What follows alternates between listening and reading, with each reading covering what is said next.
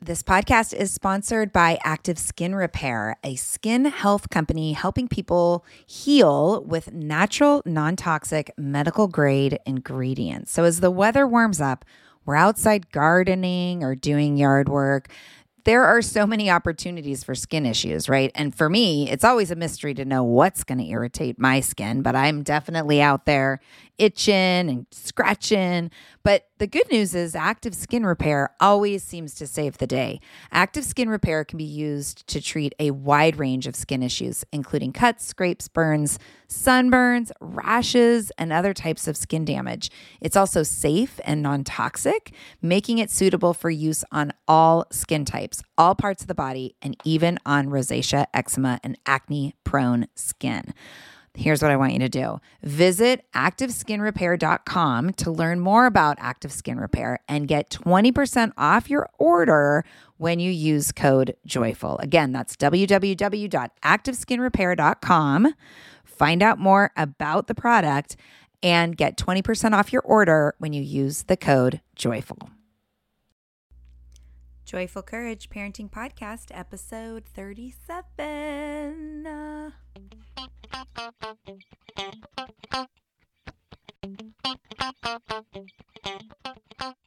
The Joyful Courage Parenting Podcast is coming to you with support from Maslow. Maslow helps you kickstart new life skills with a combination of personalized coaching and experiential learning. You get two weeks of daily customized guidance and accountability from an expert coach, plus 10 minute daily activities to teach you new skills through the power of practice. It's all on your schedule. You decide when to start, when to practice, and when to interact with your coach. While Maslow has tons of programs from mindful meditation to time management, body maintenance, be sure to check out the link in the show notes and explore the program I coach for, the Common Connected Parenting Program. Maslow, we help anyone, anywhere actualize their personal growth ambitions.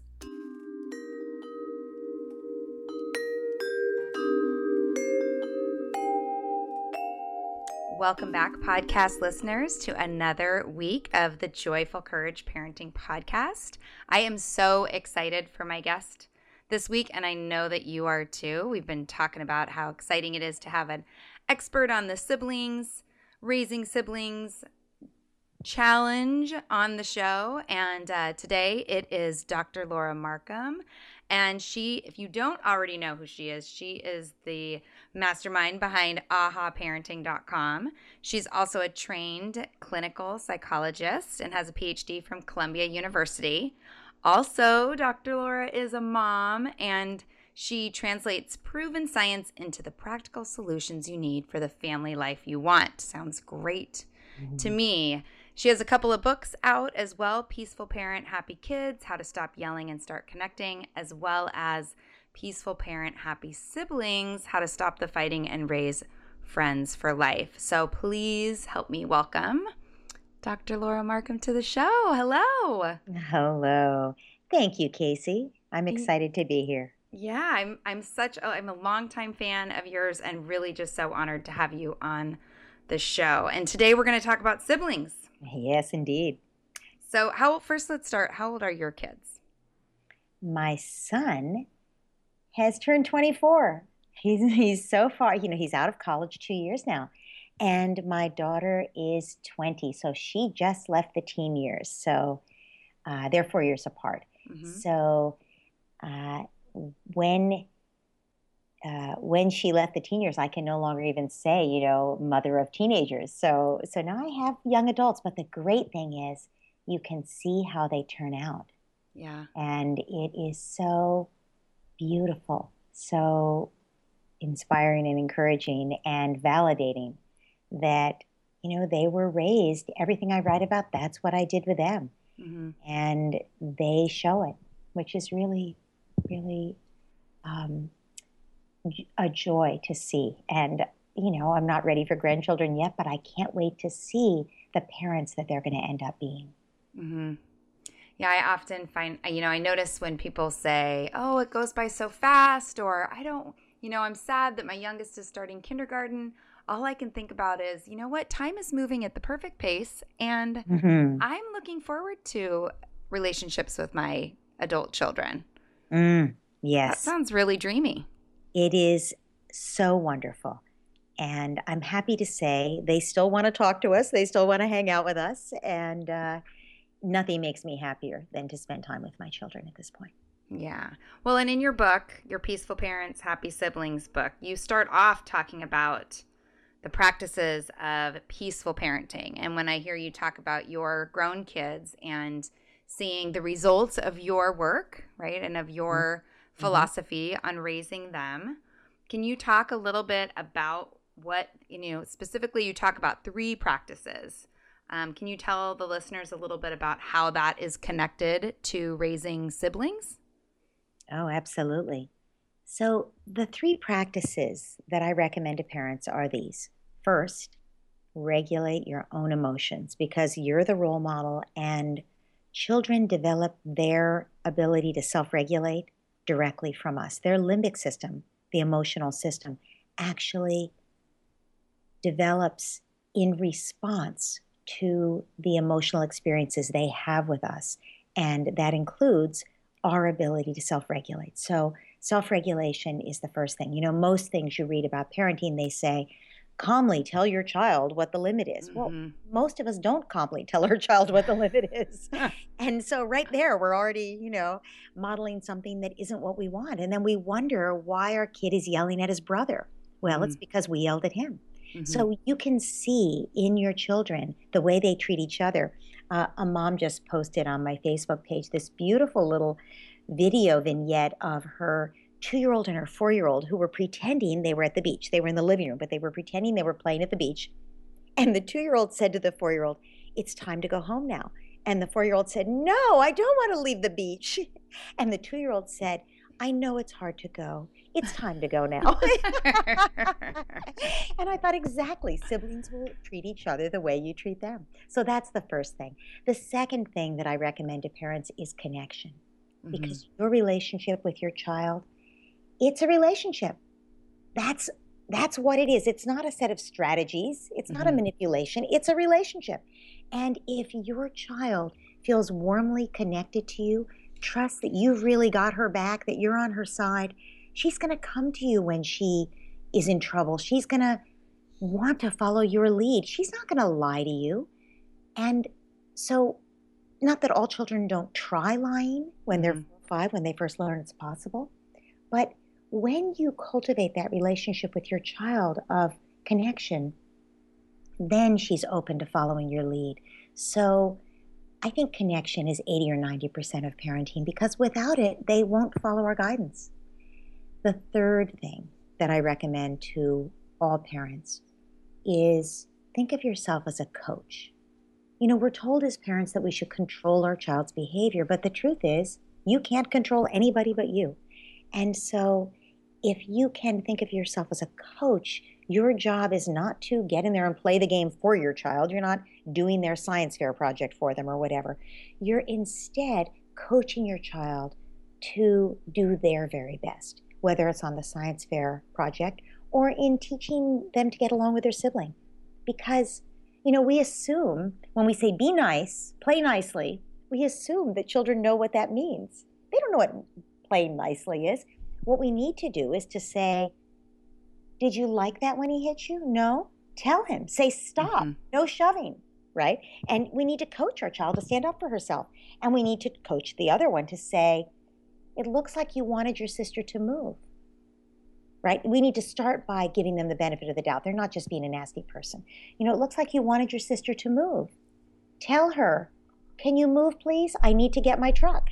Right? So we're giving them the words. And that's what a coach would do, as opposed to somebody who's just thinking in terms of yelling and punishing because obviously he just shoved his sister and you know, then she shoved him back and now we've got an altercation. We can instead look at all of those conflicts in our home as opportunities to coach our children to learn how to get along with each other.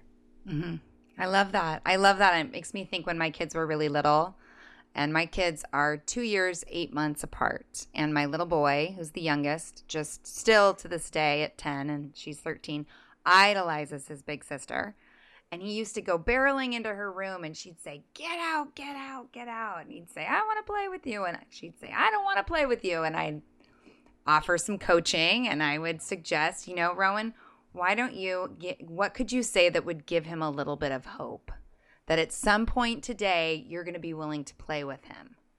And so she'd say, I'll play with you in 10 minutes. And he'd say, okay. And off he'd trot onto the next thing and it would be fine because he knew that, you know, in a certain amount of time, she would be willing to play with him. And that small little tweak was so powerful for them. I loved that. And I love, you know, all three of these things I think are so important and powerful and something I want to tattoo on every single parent. Um, connection, I think, is our biggest, most, and relationship is our most powerful tool for influencing behavior, right? Yes, absolutely. I love that. Yeah. I love that. And I love to remind parents of that. Um, and then talking about self regulation. So I have a question for you. Okay. Was self regulation really easy for you? Did it come really natural when your kids were young, or is it something that you had to work at? You know, I think of myself as someone who has big feelings. And, you know, I, I know that because I watched my daughter, who was so much like me, who was a little hellion and, you know, really had a lot of big feelings.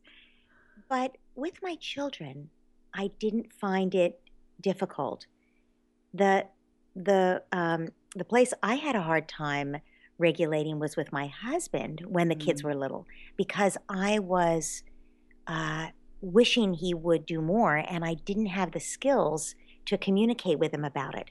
Mm-hmm. And once I learned those skills, really what what it ha- what happened even before I learned the skills is that I decided to be different. I decided that I noticed that about once a month I would just have this tantrum and I would scream at him that he wasn't doing enough around the house and he wasn't, you know, he was always gone and he was working all the time and whatever. And maybe the third or fourth time that happened, I thought, oh my goodness, this is not who I want to be. I didn't sign up to be like this. What mm-hmm. happened to me? And yes, I was sleep deprived. You know, I had two little kids, but still, I didn't want to be that person. And I just started by committing to notice when I was storing up kindling. When I would mm-hmm. find myself sort of muttering as I did the work and he, you know, went off to do something or didn't get home from work, you know, 3 days in a row until midnight or whatever, I I began to say something rather than just sort of muttering to myself. You know, I joke that if you gather enough kindling, you're going to have a firestorm. Right. So I just stopped gathering kindling. I started saying, wow, you know, and I started also not attacking him, but saying what I needed. Mm-hmm. I'm so tired and I just stayed up. I finally got the kids in bed and then I did the dishes and I've just folded the laundry and now you're coming in the house and you're in such a good mood and you want to talk and you know what? I can't help but feel resentful like like you've just been out, you know, I know it was for work, but you were at a work dinner having fun, having a drink, you know, and here I am holding our family together. And when I was able to start talking about it in terms of my feelings instead of his failings, mm-hmm. actually, everything shifted. And I think that is the secret to what we want to teach our children also that there's a way for us to teach our children how to express their needs to each other. Yes, I want you to move so I can get my truck, you know. There's a way to do that without attacking the mm-hmm. other person.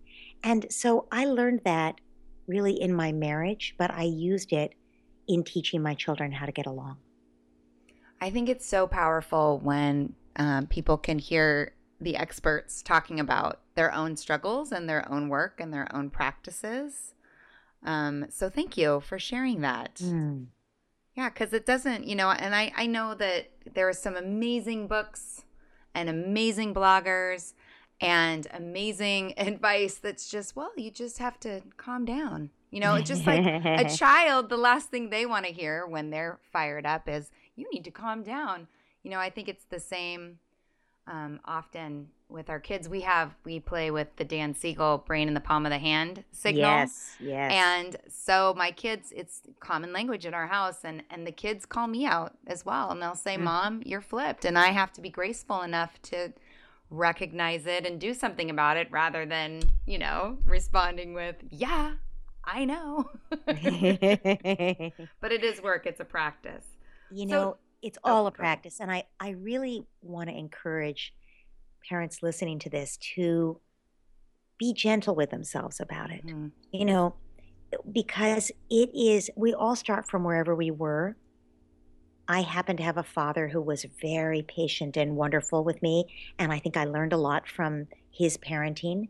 And, you know, I think that um, if you didn't have a parent who could do that, if neither one of your parents could do it, then you're not going to find it easy. Mm-hmm. And so you just have to start from where you are and, you know, every step in the right direction, every time you can resist acting when you're angry, every time you're rewiring your brain, you're actually slowing down your amygdala so it doesn't think there's an emergency, and you're giving the prefrontal cortex a little more leverage over the emotional part of the brain so that next time there's something that feels like an emergency, you've got stronger neural pathways to keep you from flipping your lid. And so I just I just want parents to know that it's hard hard work, but every step in the right direction takes you closer to where you want to be and makes it a little easier. It does get easier over time. I mean, I it's been you know I don't know how many years since I lost my temper 20, you know, uh, 15. And seriously, it it was hard work to do that, mm-hmm. but it got easier at every step. Yeah. And that doesn't mean that I don't get triggered now. It's just so and of course, who do I get triggered at? My your own husband. mother. Oh, your no, own mother. My, okay, my good. own mother. That's, so Sorry, that's my story, not your story. Right. right. No, she, well, no, I think I learned a lot with my husband, and our mm-hmm. relationship got changed dramatically, and it's very good at this point.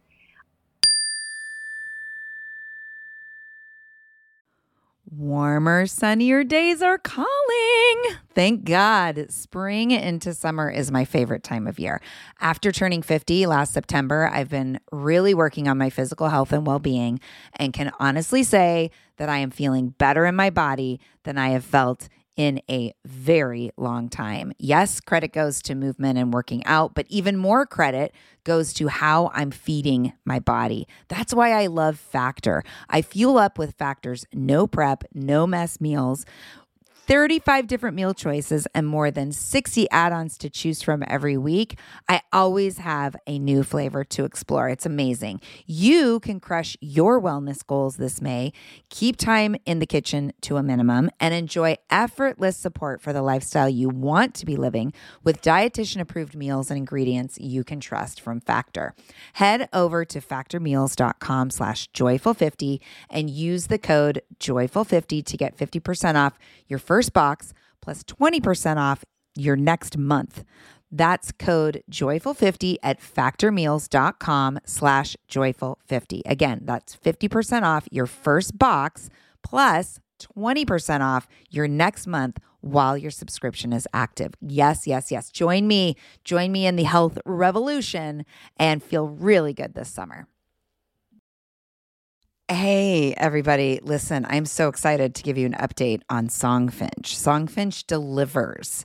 I shared last month that I was going to have them create an original song for Ian, my graduating senior. Well, the song is done, and the process of co creating it with the artist on Songfinch was so cool.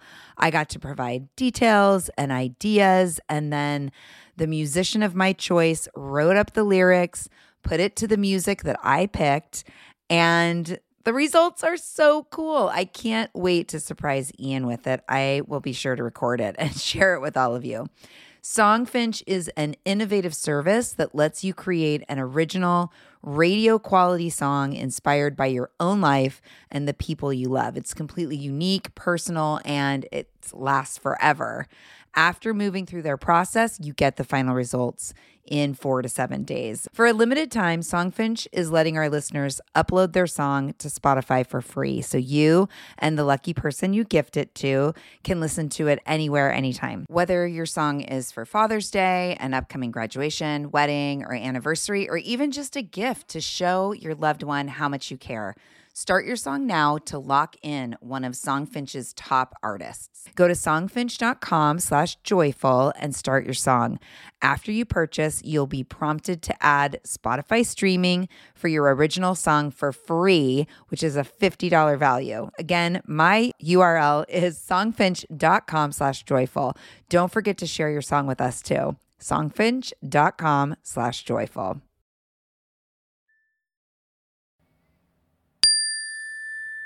Um, not that I don't get triggered at him, but I, I notice it happening and I wouldn't explode at him ever.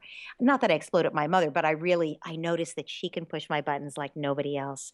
And I think that's true for many of us. And I think it's because that's the oldest baggage we have. So Mm. I've sort of worked on the present and sort of excavated backwards. And uh, so I just want people to know, yep, I'm still working on my own childhood, you know, as are most of us. But it's it gets better, it gets easier, and it is so worth it because every bit you do makes it more possible for you to show up in the moment as the person you want to be. Mm. Yes. So, talk a little bit now. Let's shift over back to the coaching Mm-hmm. practice. Talk a little bit about coaching our kids in problem solving and conflict resolution. A lot of my listeners have kids under five, Mm. which you write, you know, that's a lot of, of your offer um, through your books and your e course kind of has to do with those families with young kids. And I can hear their frustration when I remind them that the early years are a time for laying foundation. And, you know, there's a little bit of, you know, repetition, not a little bit, a lot of repetition that happens before they start to see, you know, the results that they're hoping for. And there's a feeling of urgency, right? Like I can feel Yes. it, it just in conversation with parents. Sometimes there's this urgency that I think is born out of fear Yes. that that their two year old biter is going to be the eight year old bully on the playground, you know, um, and they're and and I think that fear can often drive them to extremes mm-hmm. um, because they want to stop the behavior. So, what are some? Talk a little bit about that. What are some in the moment tools? Um, I'm gonna. I'm guessing we're gonna talk about you know modeling and relationship as well with this. Um, but what are the in the moment tools when when that aggressive behavior shows up between the kids? So, of course, the first thing is to stop, drop, and breathe. That's your in the moment tool because it allows you to regulate yourself, right? Stop, drop, and breathe. When you breathe, you're not getting hijacked by your emotions. So, Mhm. you actually have a choice about how you're going to respond to the situation, right? And if you don't do that, you're going to find that you're responding in a way that isn't going to teach your children anything healthy about conflict resolution, right? right. So, and I I understand the sense of urgency. I think parents worry that their child is going to grow up to be, you know, an axe murderer because he keeps pushing his sister down. You know, totally. right. We all go there. we all go there. Um, but of course, it's completely age appropriate for young children to have a hard time with conflict resolution. Mhm. Their their frontal cortex is not yet developed. Talking about the frontal cortex trying to control the amygdala, my goodness, you know, the, these kids, the amygdala is sending off fire alarms that say, danger, danger, I'm never going to get my truck back, or mommy loves her more, or I want all of these cookies. This still wouldn't be enough for me. How come she gets any? You know? Right. Right. And so it feels like an emergency to them. And that's completely age appropriate. And it's completely age appropriate that at that moment, you know, the toddler grabs his sister's arm to bite it, you know, Mhm. or, you know, that the preschooler grabs her cookie, or, you know, that the four year old shoves her down, or whatever. So I would just encourage parents to talk themselves off the cliff, you know, before don't go so close to the edge because everybody will go over the edge if you're too close to it. You know, you can Mhm. get pushed over the edge. Just don't go there. Just stop yourself before you get there by having a little mantra that you use like Mhm. um, conflict is an opportunity for teaching, you know? Conflict Mhm. is an opportunity for me to show them how to get along better so they can have a better relationship. Every time they have conflict, it's an opportunity for them to have a better relationship, you know? Mhm. whatever or or he's acting like this because he really needs me you know Mhm. whatever or it's not an emergency whatever works for you you can experiment with different mantras write them down and put them around the house and see what works for you it has to be pretty simple for these moments when things get tough but you'll find that it helps to stop drop breathe talk yourself off the cliff all while you're moving quickly towards your children Mhm. right okay now you're able to actually get between them and stop any uh, eruption of violence that might be going on physically, right? Maybe it's Mhm. just verbal violence, but maybe it's physical. So you get between them and you say, Whoa, whoa, whoa. Let's everybody calm down now. Because think about it. Why are your children having an altercation? They're scared. They're scared. He's scared she's getting all the cookies, or Mhm. even one of them, you know, and, or, you know, she's scared she's getting hit, whatever. And so at this moment, they think there's an emergency. So we, they can't listen to anything we have to say while their brains are on high alert, thinking it's an emergency.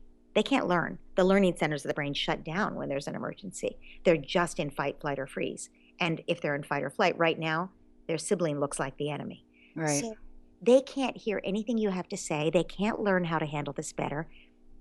And they can't stop attacking their sibling either verbally or, or physically until we calm them down a little bit. So our job is to stop the violence as calmly as we can, even verbal violence. hmm So if it's physical, we get in between them. But if it's verbal violence, we might just say, Whoa, words like that can hurt. Notice I'm not saying, I'm not attacking the kid who was verbally violent. hmm I'm not saying, don't you speak to your brother that way, right? I'm saying, wow, words like that could really hurt. I'm describing what's going on and setting a limit because they know hurting isn't what happens at our house. But I'm I'm coming in a calm enough way between the two of them that they're looking to me now to support them in restoring order so they don't have to be so scared. And at this point, now you want to respond to the kid who's being, if there's a kid who's being hurt, either physically or verbally, you mm-hmm. want to first go to that kid. You want to reassure them in whatever way. I know we always want to go to the kid who's being, who's doing the hurting. We feel this urgent need to go to the kid who's hurt, just hurt his brother and set him on the right track, you know, Yeah. right? yes. Like it's urgent to teach him a lesson. right. except that we can't possibly do that in a constructive way. We're just going to heighten the drama. We're going Right. to escalate the storm.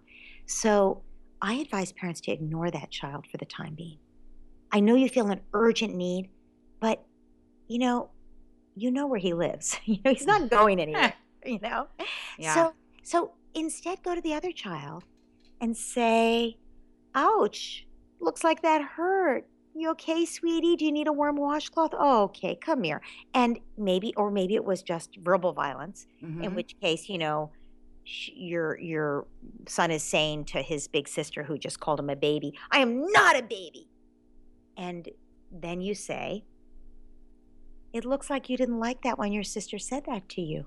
You can you can tell her. Now, he may be saying already, you know, I'm not a baby, but tell her you don't like that when she calls you names, Mhm. right? And so he says that and she he now has backup, right? If you left the children to try to work this out themselves, which is what we're usually advised to do, what we do is we encourage bullying. Yeah. And if you jump in on one side or the other, it's even worse than leaving it them to work it out themselves. Right. If you jump in on one side or the other, if like if you jump in on behalf of your son who just got called a baby by his big sister, uh, and you say stop calling him names, she's going to think to herself, even if she stops, she's going to think, yeah, right. You always take his side, just Mhm. he's baby, you know, right. And Right. Wait till she gets him alone, right? So you're actually building resentment.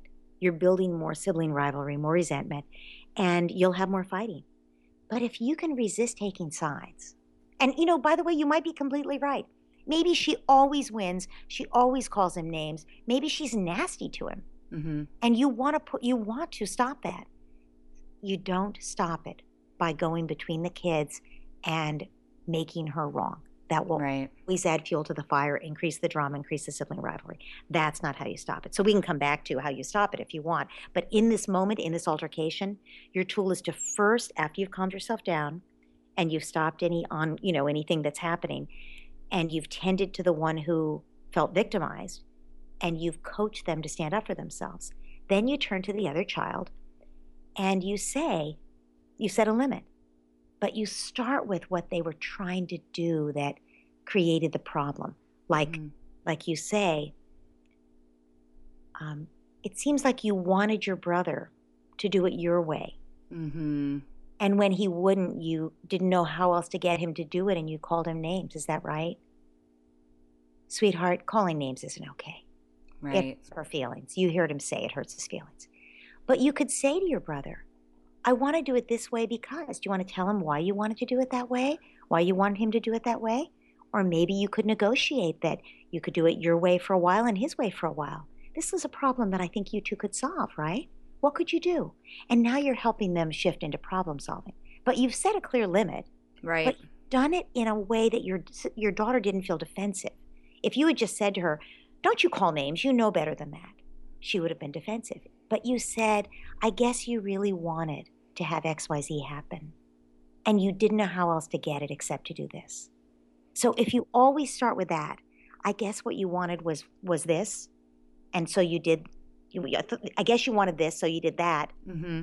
You might even say, "How'd that work out for you?" You know, as they get older, you can do that. But watching case, the tone, of course, when you deliver of course, that, of course, never, never using that tone, of course. But, but doing a version of it all the time as your children grow up, right into the teen years, where you're saying, "You wanted this, so you did that," mm. and then I guess that happened, or, or if you need to set a limit, but that's not okay, no matter what, sweetie. Right. right. I'm hearing we call that in pos I teach positive discipline and we call that connecting before correcting. Right. Exactly. And the child feels seen. You're beginning the repair of the relationship between you and child. Um, I love that. And I love the unspoken messages too. I mean, unspoken messages come in all sorts of flavors. And, you know, showing up to a conflict where people are really falling apart in a calm, connected body and mindset shows hey, I can handle this. I'm here. I'm holding the space for the two of you. You know, and wow, as kids get older and, you know, challenges show up and tough mischief shows up, you know, knowing that your parent can handle it and mm-hmm. isn't going to fly off the handle and mm-hmm. is supportive and available, even if you're the one that made the mistake, I think that's really powerful. Yes. Yes, I agree completely. And I love your term, holding the space, because mm-hmm. really that's what we're doing. We, you know, peaceful parenting. My book is Peaceful Parent Happy Kids or Peaceful Parent Happy Siblings. Peaceful parenting doesn't mean that you are always calm, but it means that you hold that space and you notice when it's getting escalated and you return yourself to a state of calm so that your children can learn from that. And so you're you're always holding the space of calm in your household. So you also mention in your book, you talk a little bit about, um, I don't know, do you call it pacing, birth pacing? What do you call it? Birth. It's not birth order, but how closely. Oh, we... how close to space your children. This is such yeah. an individual decision. For sure. But it is interesting to read the, the research on it.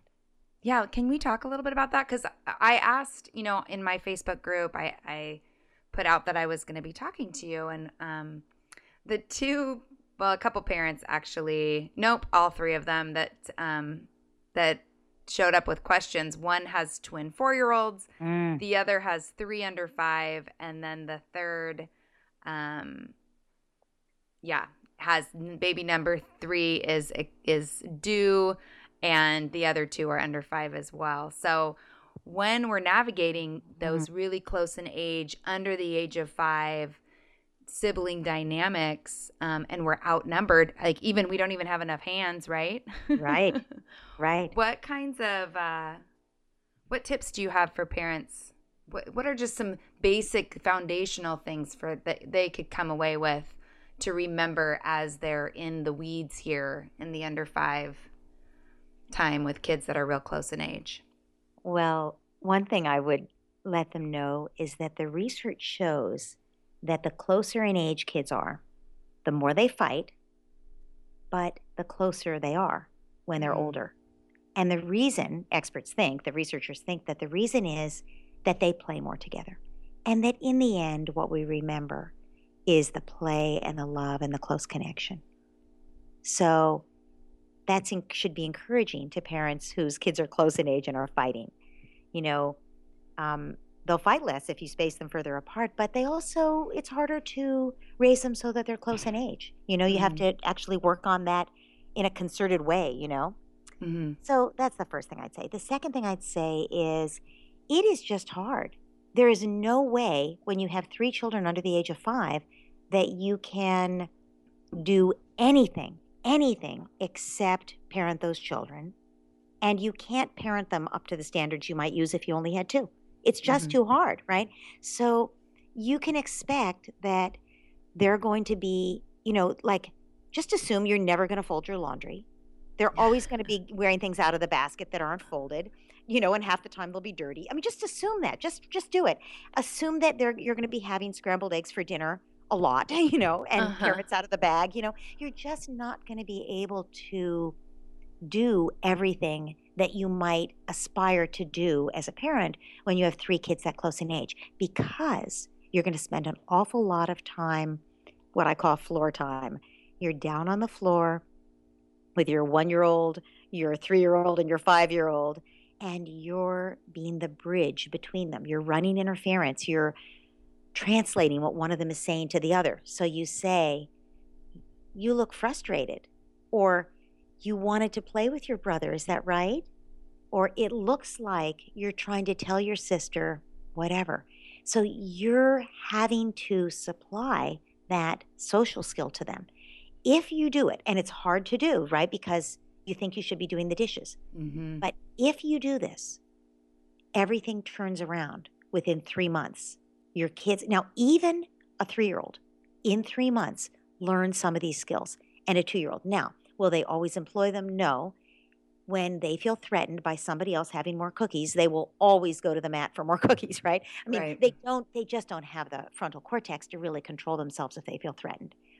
But you will find that when they're not threatened, the language they'll begin to use is, Could I have that, Samantha? Or, I'd like a turn, please, Robert. hmm When will it be my turn? Right? They three year olds can actually do that. I know it doesn't sound like it, but that's because we've never taught them to do it. Right. So I would advise anyone with little children to get down on the floor and see themselves as their kids' social skills teacher hmm for the next three months as much as possible. You can't do it 24 7, obviously, but you do it as much as you can.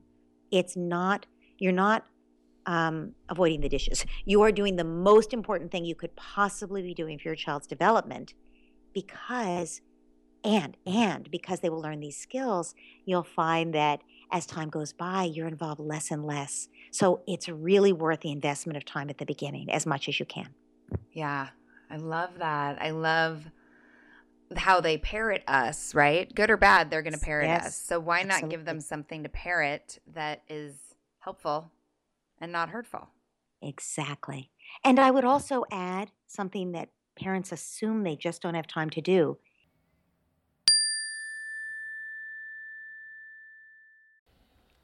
So I know a lot of you out there listening have younger kids as well as teenagers in the house. And I'm excited to share with you about a new show that you and your younger kids are going to love. It's called Mysteries About True Histories, affectionately known as Math. Every episode follows Max and Molly, who have just been recruited into a secret order of problem solvers, on an adventure through time, packed with puzzles, hidden equations, history, and laughs. The series series explores themes like the stories behind math, critical thinking, code breaking, pattern solving, and so much more.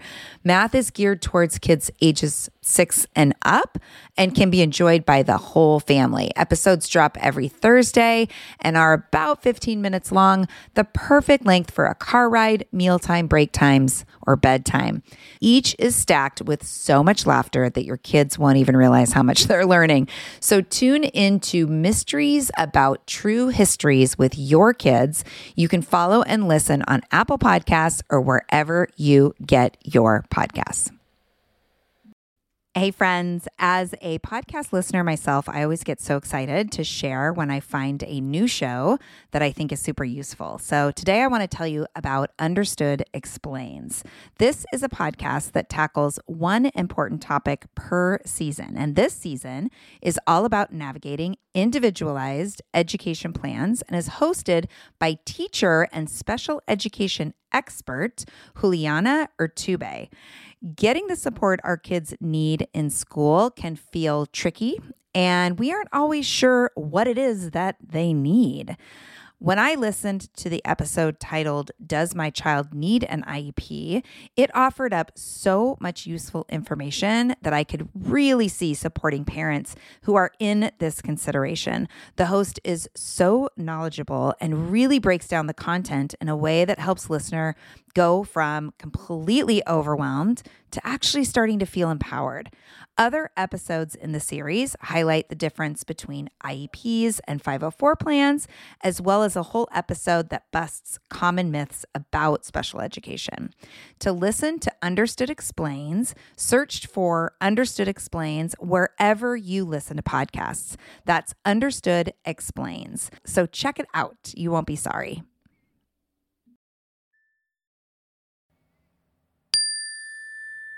Is spending one on one time. Mm-hmm. You know, mm-hmm. if, for instance, let's say one of those moms who answered you is at home with three kids and her partner is working, you know, she just, she, how can she possibly spend one on one time? She's got three kids. But I would say move heaven and earth to find some one on one time. If the three year old and five year old end up going part time to some sort of daycare or school, so you get time with the baby, um, and then you hire a mother's helper to be with the baby a little bit so that you get time with the five year old or the three year old. Or maybe, you know, the five year old no longer naps, but the three year old and the one year old do. Mm-hmm. Whatever it is, try to figure out time every day that you can connect with each one of your children because it will pay you back in gold. It, it just, spending that time one on one will eliminate so many of the conflicts your children will otherwise have with each other because they will be they won't be so worried about the scarce resource of your love. They'll be getting it. They'll be getting yeah. enough of it. Well i love that and that's often one of the first suggestions i make with parents dealing with any sign, type of conflict with kids regardless of what it is is that special time is so powerful and again sends a message and allows that child to feel like, hey, I fit in this family. I don't need to get into mischief to figure out how to belong. I have a healthy sense of belonging. Exactly. And that's so great. And, um, you know, in your book, you have the whole, you know, like end, the last quarter of your book is really about getting off to a good start. You know, when there is that new baby in the family and how to build foundations. I'm I'm just telling you, Laura, I wish I would have had this book like 10 years ago. Um, but I am absolutely going to suggest it to all of my listeners, especially those of you with kids under five or babies on the way. This is a powerful read, super, super helpful. Um, so when I work with parents, um, you know, towards week five or six of the seven week class that I teach, I have them brainstorm a list of all the skills that they learned from their siblings the good, the bad, and the ugly, mm, right? Wonderful. Yeah. And, and so much what shows up is that so much of our social and emotional skill development comes from our relationships with our siblings. And like you mentioned earlier, the bet, like in that mantra, the best time to practice skills is during times of conflict. And conflict doesn't have to be, you know, a fist fight. like before the fist fight when the conflict first starts to erupt. Um so, you know, what I try to tell parents too is it's not about getting rid of all sibling conflict. It's really about keeping it at a dull roar and recognizing it as an opportunity, like you said, an opportunity to practice skills. Would you is that something that you would agree with? Absolutely. And I agree with you that you can keep the conflict down. There's no reason that it needs to erupt and be really challenging mm-hmm. if you're following some basic preventive maintenance practices. Yeah. And so, what are some small steps you think that parents of, of young kids can take to begin to build that foundation for more cooperative and easygoing sibling relationships? So, there's the special time, there's the coaching, um, being with them in in uh, being a part of their relationship, right? And and mm. helping them with the language, being a model for that. Are there any other I think that we should talk about emotion a little bit. Okay, because emotion is where we get into trouble, right? It's when, you know, one kid has a big emotion and they take it out on the other kid. So if we can see ourselves as emotion coaches mm. and we support our kids to express their emotions in healthy ways, that won't happen. They're not going to be taking them out on each other.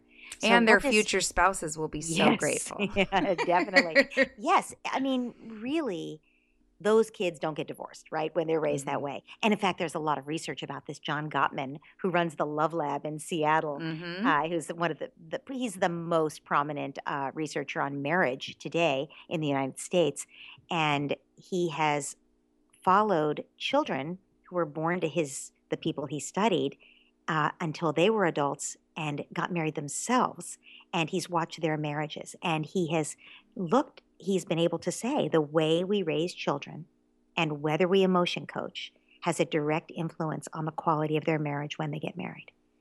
So, you know, it's it's not just conjecture. We've it, there's there's research out there that shows this is absolutely true. So, I would say to parents who are wondering, well, okay, what does it mean to be an emotion coach? All emotions are allowed. Mm-hmm. In fact, welcome not just allowed, welcome. We don't really welcome emotions. We're like, oh my God, do you have to cry again? you know? Um, or oh, why is he always so angry? Right? Right. So we actually get irritated at our children's emotions. And then they get a message that the emotion isn't okay. And sometimes we even punish them for emotions or we try to you know minimize their emotions or discount them you're not really upset about that or don't be upset right. about that right um, and sometimes we try to distract them. Oh no, no, don't don't worry about that. Oh, you're not really hurt. Look at the nice doggy, you know. Right, right, so right. All of those ways of squashing our child's emotions give the kid the message that emotion is not okay and they should repress it. But what happens when we repress an emotion? You can't make it really go away. It's already there in the body because that's how we feel emotions. There's sensations in our body. And once you feel it, you can cut off awareness of it, like like at the neck, right? Or, or we can no longer be aware of it, but it's still there in your body. Okay, so let's move a little bit now towards um, what I'm I'm guessing may be happening with some listeners as they are taking in all the wisdom and all the goodness that you're sharing with us. I'm wondering about when we find ourselves recognizing that perhaps there is some room for improvement in connection with our kids. The parent child connection maybe isn't as strong as it could be, or just hasn't been perhaps um, intentionally focused on. And, you know, what I'm hearing you say throughout this call is that relationship is really important, even at, even wearing the lens of looking at the sibling relationship. So, for the listeners that are finding themselves thinking, oh, wow, yeah, that definitely could be part of my problem, what are some steps um, that you might suggest for parents to to strengthen their relationships with the kids in their life that you know where they're seeing that um, disconnect? Well i think that it's a great point that so much of what goes on between siblings is the reflection of the child's experience in general, like with the other most important people in their life, the parents. And if they feel like they're not as, as, as important to their parents as they'd like to be, then they're naturally going to have a whole lot more sibling jealousy. Mm. So I think that's absolutely the place to start. So, some things parents can do first, spend one on one time with each child every day. Another thing I would advise for parents to build the strength in the relationship, to deepen it, and to build trust is think about every single thing your child does as a bid for connection with you. Mm. Maybe they come downstairs and they say, It's raining again. I hate it. that's a bid for connection. They want you to understand. You might feel like, oh my goodness, he's always so negative. Or you might feel like, you might not even register it on that level and just say, well, hey, buddy, you know, there's the trees need water too. Instead, just take a deep breath and empathize. You sound pretty disappointed. You didn't want it to rain, huh? Right? Whatever he says, if he says, you always, you never, she always gets her way, whatever he says, your response needs to be, wow, that could really hurt your feelings if you think I always say that to you. I'm so sorry if I hurt your feelings. I didn't mean to do that. Tell me more. Whatever your kid says, your response is, Wow, thanks for sharing that with me. Tell me more about it. And what you do is you, first of all, let your kid get out all the negativity and the chip on their shoulder so they start to feel understood. And then, secondly, you're building trust. They know you will always listen to them and you care about how they feel you're you may not always give them what they want, but you're in their corner. And once they feel that, everything begins to shift in your relationship and deepen and they're so much nicer to their sibling. Yeah. Man, and aren't they our mirrors? Like that ev- always the always talk and the never talk. I was mm. uh, just last night um getting my son to bed and I've been out of town working quite a bit in the last few weeks and um just you know, he kept getting distracted, kept getting distracted. And my, I found myself saying, you know, I'm really feeling dismissed and ignored. And it's making it really hard for me to spend time with you at bedtime. And then I had a moment of kind of like an aha moment and said, Do I ever make you feel dismissed and ignored? And he looked up from his book and looked me straight in the eye and he said, Yeah, sometimes you do. And I just thought to myself, oh man, you know, and then we had a conversation about what we're going to do better. I got to reflect on on my part in the problem and give him time and space to also connect with me there. It was really powerful. Thank you for all of the wisdom that you have shared with us, Dr. Laura. I'm so grateful that you were able to come on the call. I have one last question for you and that is what does joyful courage mean to you? Wow. Okay, joyful courage. I think that this kind of parenting puts the joy back into child raising. You know, it's it's a, a hmm. trope in our culture that parenting is no fun. It's too much work. And it's because we're somehow too obsessive or too something not good enough as parents in some way you know we we helicopter we don't do it right whatever there's a lot of pressure on parents and i actually think that's misguided that idea that somehow we're doing it wrong and therefore it's no fun i actually think that the minute we start to become fully present and connect there's a lot of joy in parenting. And it's not because your life suddenly becomes perfect or your child becomes perfect or you become perfect. It's because that's how parents and children are designed. They they do give us joy or or the human race wouldn't be here. And I think the courage part change requires great courage. You know, we're all here on the planet growing. That's our job is to grow. I believe uh, we're growing and bringing more love into the world, creating love where there wasn't any before. And one wonderful way to do that, it's not the only way, but it's a great way, is parenting. And that kind of creation of love takes great courage. We have to stop ourselves when we when we start to go down those well worn paths of our own tantrums or our own frustrations, we have to stop ourselves and recognize that actually, coming back into the present moment, I could choose love here. I could choose self regulation mm-hmm. for myself. I could choose connection with my child. I could choose to coach my child instead of lashing out. And that willingness to do that, that choosing love, takes great courage, I find. But I think it's the combination of the willingness, the, the courage to choose love, and the and the joy that we then find as we connect with our children that makes life worth living. Hmm, thank you. I've been known to say that I didn't realize I had so much self growth available to me until I was a mother. yes, yes, exactly. Uh, well, will you please share with the listeners where can they find you? Where can they follow you? I'll make sure all the links are in the show notes. But where do you hang out on social media?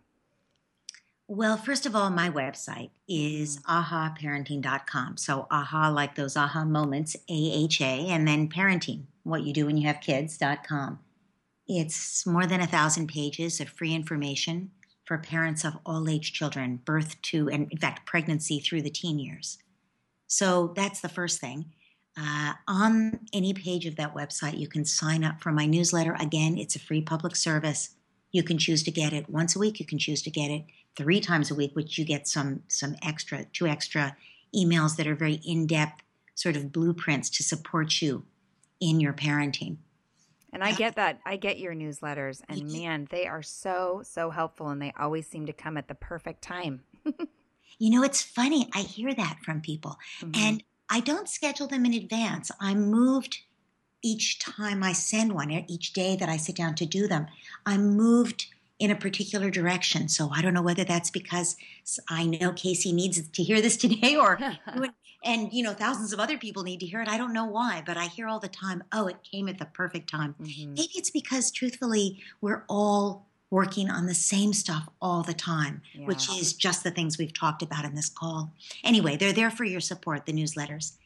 And then um, you can also find me on my Facebook page, which is uh, AHA Parenting, AHA Parenting.com. And you can, I have two books Peaceful Parent, Happy Kids, mm-hmm. Yelling and Stop, Start Connecting, and then Peaceful Parent, Happy Siblings how to Stop the Fighting and Raise Friends for Life. And both of them are available at your local bookstore or Amazon.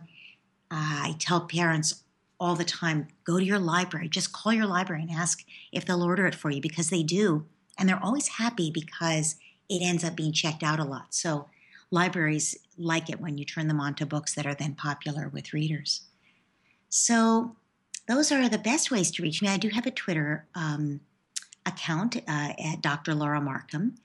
And so you can follow me there. And mostly what I tweet are links to articles I like about parenting, as well as studies. I keep my eye on the studies that come out. So, for instance, today I read two great studies about how when children play outside more, they're less likely to need glasses. Their eyes work. Mm. And it's not, we used to think it was because they stare at a screen all day inside, but it turns out it's partly the vitamin D that we make when we're in sunlight, but it's partly simply the light. There's something about the light. It's the way human eyes are designed to function out in the light, right. and it keeps eyes healthier. So we actually have an epidemic of children needing glasses uh, in the United States and in many other countries because they don't get enough light. Anyway, that's an example of two studies I'll be tweeting tomorrow. So that's, I guess that's how people can find me. Great, great. Well, thank you so much, listeners. I'll make sure that all of those links, including links to those two books that Dr. Laura mentioned, are in the show notes. So check there. And thank you again for taking time to talk to me and to share such great information and wisdom and advice with my listeners. I really appreciate it. Casey, it was my great pleasure. All right. You have a great day. You too. Wow, I'm just gonna sit here and bask in the glory of being in conversation with one of my idols, a parent educator that I really look up to, both for the work that she puts out in the world and the way that she does it. So grateful that Dr. Laura Markham was willing to spend some time with me and actually three different times with me because I don't know if you noticed, but we had some technical difficulties and had to continuously reschedule and record. So, anyway, big, huge love and thanks to Dr. Laura. I hope that You took tons out of that conversation. Again, I can't say enough about her books. Peaceful Parents, Happy Kids, Peaceful Parents, Happy Siblings. Go to her website, ahaparenting.com. It is full, full of information. No matter what age kid you have, there is something there for you. And while you're at it, head on over to the Live and Love with Joyful Courage Facebook group and join us. Join us, be a part of the community. Let me know what you thought about the podcast. Let me know what else you'd like to hear on the podcast. If you're not subscribed, do you know that you can subscribe to the Joyful Courage Parenting Podcast on iTunes? That way, you get new episodes automatically as soon as they go live straight to your device, whether it's your phone or your tablet or your computer. So make that happen, people. And also, like you heard me talking at the very beginning, Maslow is the current sponsor of the podcast. And if you are interested in checking out the Common Connected Parenting Program for free, send me an email. Send me an email with the subject line Maslow coupon, and I will give you information about that. All right. Big, huge love to each and every one of you out there on the parenting journey. We are all doing the best we can with the skills we have. I am grateful and honored to be someone that you tune into and listen to. Um, I'm living my passion and I'm so, so, so happy I get to share it with you. So, big love, my friends. Have a beautiful, beautiful day and parent on.